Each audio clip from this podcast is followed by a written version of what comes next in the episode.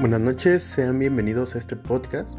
Eh, hoy quisiera abordar un tema como lo es el, progreso moral.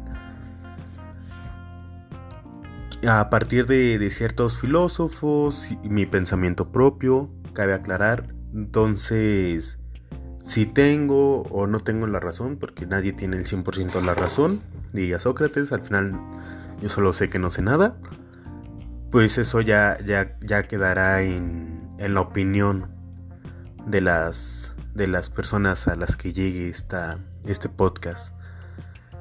Y, quisiera empezar este tema con, con, el progreso moral. Y más bien de eso es lo que vamos a hablar, el progreso moral. Porque al final vivimos en una, en una sociedad como lo es la mexicana que, es sumamente rígida, es sumamente católica, cerrada en ciertos puntos. Y, si, si, lo vemos desde la perspectiva en la época del cine de oro, en la época del cine de oro mexicano, podemos ver una moral totalmente contraria a lo que es hoy en día. Una moral más cerrada, más, más machista en cierto punto, donde pues veíamos bien el hecho de que a la mujer se le considere como un objeto, un objeto en donde va a estar en la casa y, un, y de repente también no vamos a ser intolerantes, ese México va a ser intolerante a ciertas comunidades como son los LGBT y, pasamos a los 70, a los 60, el tiempo de Díaz Ordaz, esta dictadura perfecta que hace el PRI, pues vamos a ver esta intolerancia hacia el comunismo muy apegada a este miedo social o a este miedo político. Realmente la moral también entra mucho en la política y, estos, estos sectores de poder. Al final de cuentas, diría Khan, es un fin. Vamos a tomar decisiones y llevar un fin, esta, esta, estas reglas, este, este racionamiento. Vamos a ser unas personas racionales. Y de repente vamos a ver en el 68 a este miedo y, esta moral permitida en, los grupos sociales altos con la matanza del 68 y en la matanza del 72 y todo escondido con esta moral de todo está bien con los Juegos Olímpicos de los 70. Entonces, este, esta moral mexicana y, y este avance moral estaba, estaba haciendo muy poco y, era aceptada, o sea, había grupos sociales que la aceptaban, al fin de cuentas nadie era, nadie se ponía o se paraba a pensar en, en por qué siguen ciertos tipos de estigmas sociales, ¿no? Entonces, al final de cuentas, creer ciegamente en algo que nos, que nos imparten, pues es un error porque no estamos siendo racionales. Y de repente volvemos a avanzar en el tiempo y llegamos a la época del 2000 que ya empiece este cambio, esta polarización, esta globalización, este neoliberalismo. Y, vemos ahora sí un avance en la sociedad con esta, esta libertad sexual que ya viene desde los 80, esta, esta lucha en los grupos sociales como el feminismo que ya viene desde los 70 con el derecho al voto, donde se empieza a ver cierto razonamiento y, o más razonamiento y poner en tela de juicio la moral y empezar a, utilizar la ética, el estudio de la ética. Y, conforme uno va creciendo, conforme uno va avanzando en su crecimiento, en donde en el grupo social que es este, y que empezamos como es la casa, el estudio, pues nos van a dar una base, una base de que las, donde ellos ven la moral como un fin, algo bueno. Pero al final de cuentas, seamos sinceros, realmente esta moral que nos han enseñado va a ser buena, va a ser agradable. Esta moral nos va a, nos va a permitir seguir a, ciegas y decir, me lo enseñaron y está bien. Y es ahí donde viene esta, este contraste en mis ideas y este contraste en, en ciertos filósofos donde vamos a, a replantear la moral Vamos a decir, entonces, si estuvieran atacando a tu familia por tu moral, ¿no la vas a defender? Y, si viene un avance en la moral. Veámoslo desde el punto de esta perspectiva en donde vamos a ver sectores árabes donde todavía siguen teniendo esta moral que estaba en los Méxicos de los años 40, en los años 50, 60, sobre esta implementación a grupos de odio, grupos de odio a, estos grupos sociales. Y, y vamos a encontrar un avance muy significativo. Tan es así que ahora la comunidad LGBT está muy, muy, muy, muy avanzada en sus derechos como ser humano, porque realmente no es ponernos a pensar si es bueno o es malo, es porque es un ser humano, es parte de la misma sociedad. Y mientras ellos no nos afecten a nosotros y sigan un fin que en este caso es el fin del bien, el fin propio de a lo que consideramos bien, cada una de las personas, entonces vamos a encontrar una moral que va a responder también a relaciones de poder, donde la gran mayoría va a implementar una moral. Y también porque si lo, con lo que acabo de decir, si, si es seguir el bien a lo que creemos bien, entonces si para mí el bien es matar a alguien para un bien mayor, realmente no me lo va a permitir la sociedad como tal, porque en la sociedad va a ser mayoría. Y estas relaciones de poder también que marcaba Foucault, es sumamente importante analizarlas, porque entonces vamos a ver cómo avanza la moral, cómo sí hay un avance, una proyección en la moral, pero a la vez también cómo irla cambiando. Porque no vamos a llegar a invadir ciertas o vamos a llegar a ser inestables o intolerantes a ciertas ideas, más bien es ir avanzando con relaciones de poder, polarizando esta globalización, metiéndonos en el mercado y es analizar esta gran parte. Pero en conclusión vamos a encontrar un gran avance en la moral, un gran avance en el estudio de esta moral, en este caso la ética.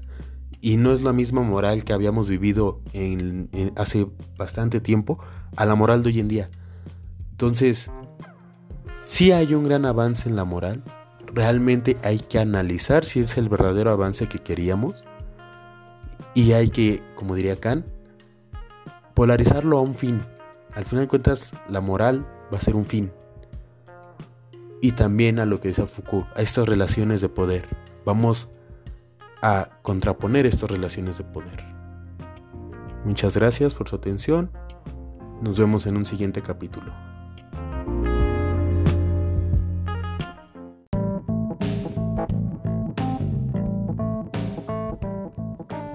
Buenas noches, sean bienvenidos a este segundo capítulo, esta segunda entrega de este podcast.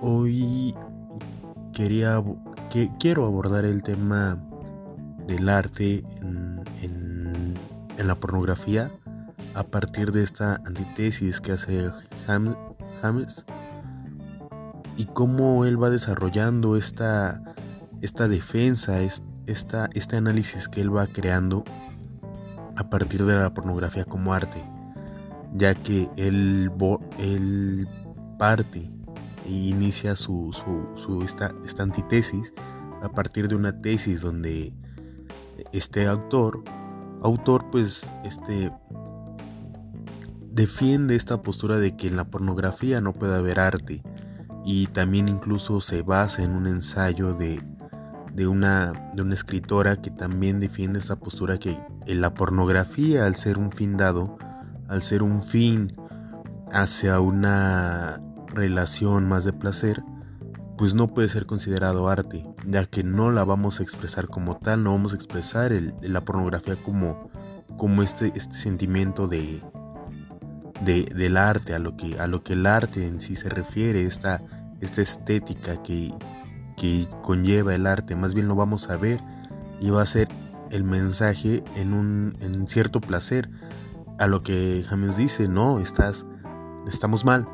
Si lo vemos desde, ese, esa perspectiva, pues la pornografía nunca va a ser considerada arte.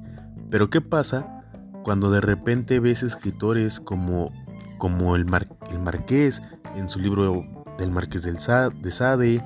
Entonces de repente ves estas perspectivas, este erotismo, este arte en el erotismo, de repente ves ciertas imágenes y él lo dice, ¿qué tal si cambiamos este concepto donde en, sí el fin no va a ser el placer, sino va a ser más la interpretación de ciertos sentimientos a partir del sexo? Y, vamos a verlo desde las, desde las posturas hindús donde el sexo es algo más trascendental, es, es, una cambio, es un cambio de energía, es una transición a, otro, a otra manera de compartir la energía, ya no es algo banal, algo que nada más causa satisfacción, más bien vamos a encontrar un, una manera, una nueva forma de transmitir ciertos sentimientos. Esto representado en el arte pues va a ser un cambio significativo, lo cual James defiende en esta postura en, esta antítesis que él hace y vamos a encontrar que sí en sí la pornografía sí puede haber arte. Él se basa a partir del cine en, estas grabaciones, estas películas donde vas, vas a interpretar un sentimiento. Ya no va a ser placer, ya no le vamos a dar un sentimiento banal, por así decirlo, sino él lo defiende en una postura en donde va a haber más allá y hay que ser sumamente inteligentes para no caer en tabús. Y como él lo cita al final de, su, de su ensayo, el sexo es sumamente importante como para dejarlo en las industrias pornográficas que hay, hay, hay hoy en día. Pero mientras la sociedad, en este caso, sobre todo el hombre, que es, el, es de los que más consume pornografía, siga manteniendo estos tabús y siga alimentándose de pornografía más para satisfacción que por arte, entonces sí, sí, la pornografía jamás va a llegar a ser considerada arte. Pero, de las pocas veces que podemos decir que se hacen las cosas por amor al arte, dirían por ahí, entonces la pornografía puede llegar, el sexo puede llegar a ser algo totalmente hermoso.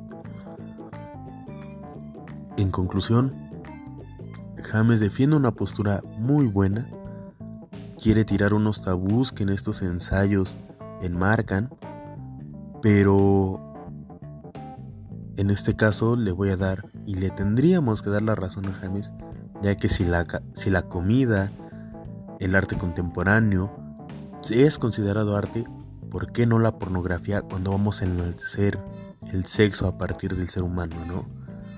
Y, y el ser humano queda el centro del todo en este humanismo a partir del sexo tengan una bonita noche. Gracias por escucharnos. Hasta luego.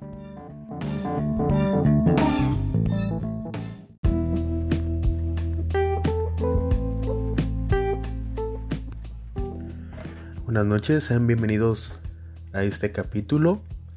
A diferencia de los otros donde hablamos de filosofía, el progreso moral, el arte en la pornografía, hoy quisiera tocar un tema más consecuente a la biología, un tema sumamente especial porque entendemos y es sumamente importante entender este tipo de evoluciones, este tipo de conceptos y que nos va a ayudar mucho a futuro. Entonces hoy vamos a hablar de sobre la especiación, las especies, cómo se van dando estas especies, cómo, cómo a partir de estas, de estas, de estos estudios, de estos conceptos que, que hoy vengo a platicar de esto, pues podemos entender el caso de los pinzones en, la en, el archipiélago, en algunos casos de los animales, incluso en la evolución humana podemos entender por qué hay tanta diferencia entre, entre un humano y otro, entre los genomas, por qué esta, esta, esta manera de, de cruzar estos genomas que tenemos, ¿no? Entonces, para empezar, para empezar este tema, quisiera, quisiera dar qué es ¿Qué es ante la biología? ¿Qué es el concepto de especie? Y la especie son poblaciones de organismos semejantes que se reproducen entre sí, los, los perros, las aves, eh, y no todas las aves, no vamos a cruzar un halcón con un búho. Eh, entonces son, son poblaciones de organismos similares, semejantes, que se reproducen entre sí y presentan individualidad propia, comparten un genoma en común. En el caso de las mariposas, no podemos combinar una mariposa monarca con, con otro tipo de mariposa. Pero también aquí viene algo muy interesante. Diríamos, no podemos combinar tipo de mariposas, pero ¿qué tal si, si el hábitat, si, si la naturaleza obliga a algunas mariposas unirse entre sí? En este caso ya vendría siendo la especiación que sería la formación de nuevas especies. Esto, esto nos va a llevar a, dos teorías. dos teorías evolutivas, tanto la filética como la cladogénesis. La, filética va a ser un proceso evolutivo de especiación por el que a partir de una especie, una, especie ancestro, va a haber una especie descendiente, solamente una, no, va, no se va a ramificar en diferentes ramas, sino va a seguir un orden cronológico, una especie nada más va a venir de esta especie ancestro. Y en el caso de la cladogénesis, pues va a ser totalmente lo contrario, que es una, es una especie original que va a derivar varias especies. Es una divergencia en las poblaciones, puede ocurrir en periodos largos de tiempo o, súbitamente en pocas generaciones, pero va a ramificar diferentes generaciones. Esto nos va a regresar a un concepto más de especiación, un, concepto taxonómico, por así decirlo, que, son conjuntos de poblaciones capaces de cruzarse unas con otras y, estas están aisladas reproductivamente de otras similares. Esto nos va a dar tipos de aislamientos, ya que si estamos viendo que en el concepto taxonómico estas especies se van a aislar para reproducir similares, pues vamos a tener diferentes tipos de aislamiento.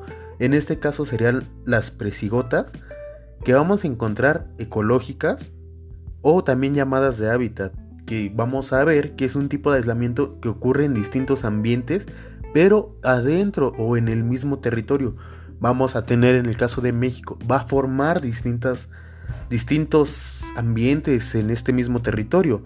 No va a ser lo mismo el, territorio que vamos a encontrar en Chiapas al que de repente a unos cuantos metros vamos a encontrar en Oaxaca en una parte más, más seca, por así decirlo. Eh, de, ahí también va, a derivar los etológicos, que es una diferencia en el comportamiento durante el cortejo. O sea, en, si una especie tiene una manera de comportarse para el cortejo, de repente va a haber una debilitación en la atracción sexual y esta va a provocar que haya este, este aislamiento etológico.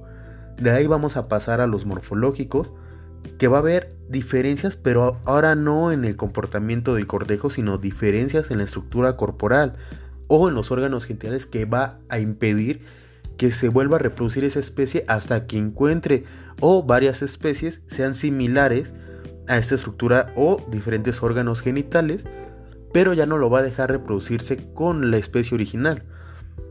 Vamos a pasar también por las fisiológicas, que esta más que nada es una es un desfase en la maduración de gametos, es un aislamiento estacional o temporal que vamos a verlo depende la naturaleza, depende el momento de del año que podemos ver una desfase en esta maduración de gametos. Por lo tanto, por eso lo dice, es un aislamiento temporal o, estacional.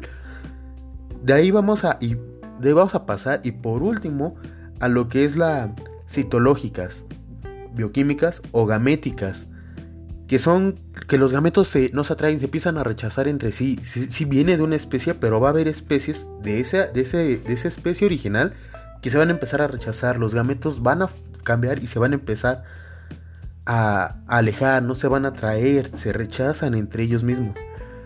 Esto, estos son los cinco casos de aislamientos presigotos, pero también va a haber eh, elementos del posigóticos, que es una inviabilidad de los híbridos, antes de la madurez sexual.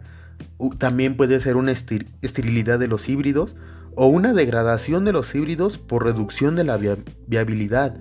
Esto va a ocasionar que posigotas pues, se dejen de reproducir ciertas especies, va a haber una, una inviabilidad, no va a ser posible cierta, cierto tipo de casos, y porque nunca se llega a la madurez sexual, es mucho antes de la madurez sexual y esto va a provocar esterilidad entre los híbridos, lo cual no va a permitir que haya esta especiación. También vamos a ver diferentes tipos de especiación. Ya no vamos a ver los tipos de aislamiento, ya, ya lo contamos en la parte anterior. Y estos tipos de aislamiento pues va a dar también diferentes tipos de especiación.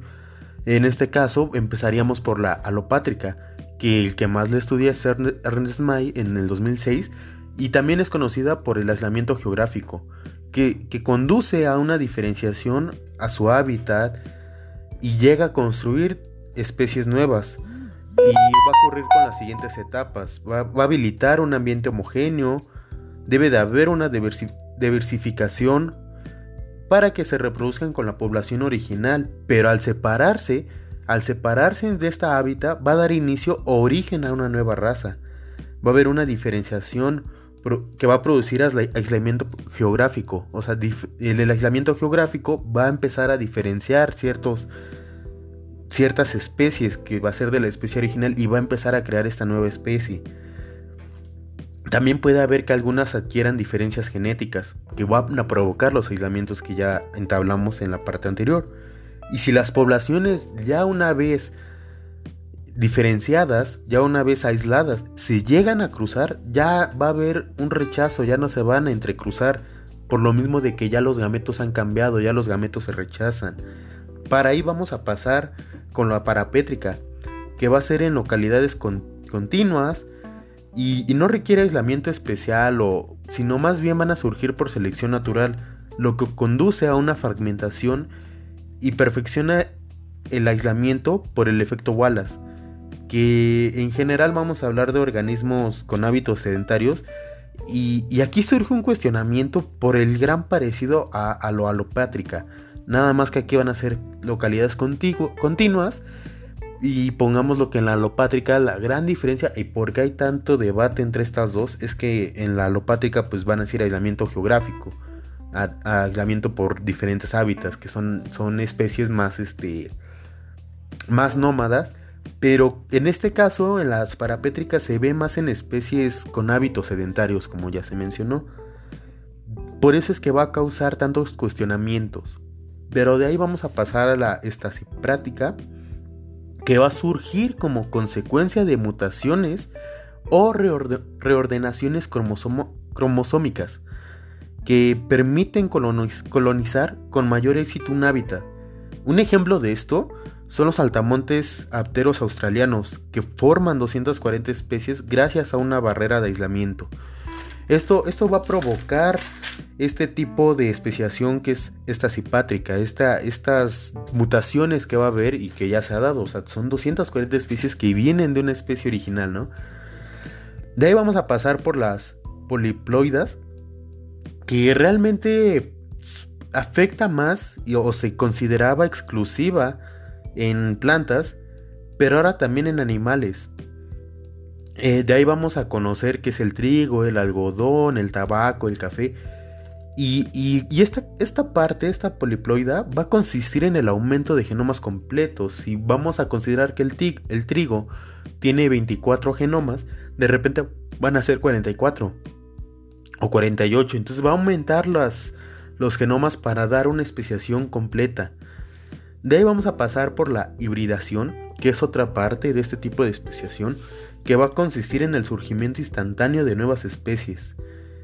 Eh, más estudiada o más ampliada por Gran en 1989, esta, esta hibridación va a originar nuevas especies cuando los híbridos resultantes se reproducen por autofecundación o una fecundación entre similares. Esto va a producir la duplicación de todos los cromosomas del híbrido, dando lugar a un individuo poliploide. De ahí vamos a pasar por la simpátrica, que son formación de nuevas especies dentro de la misma área de distribución de una especie.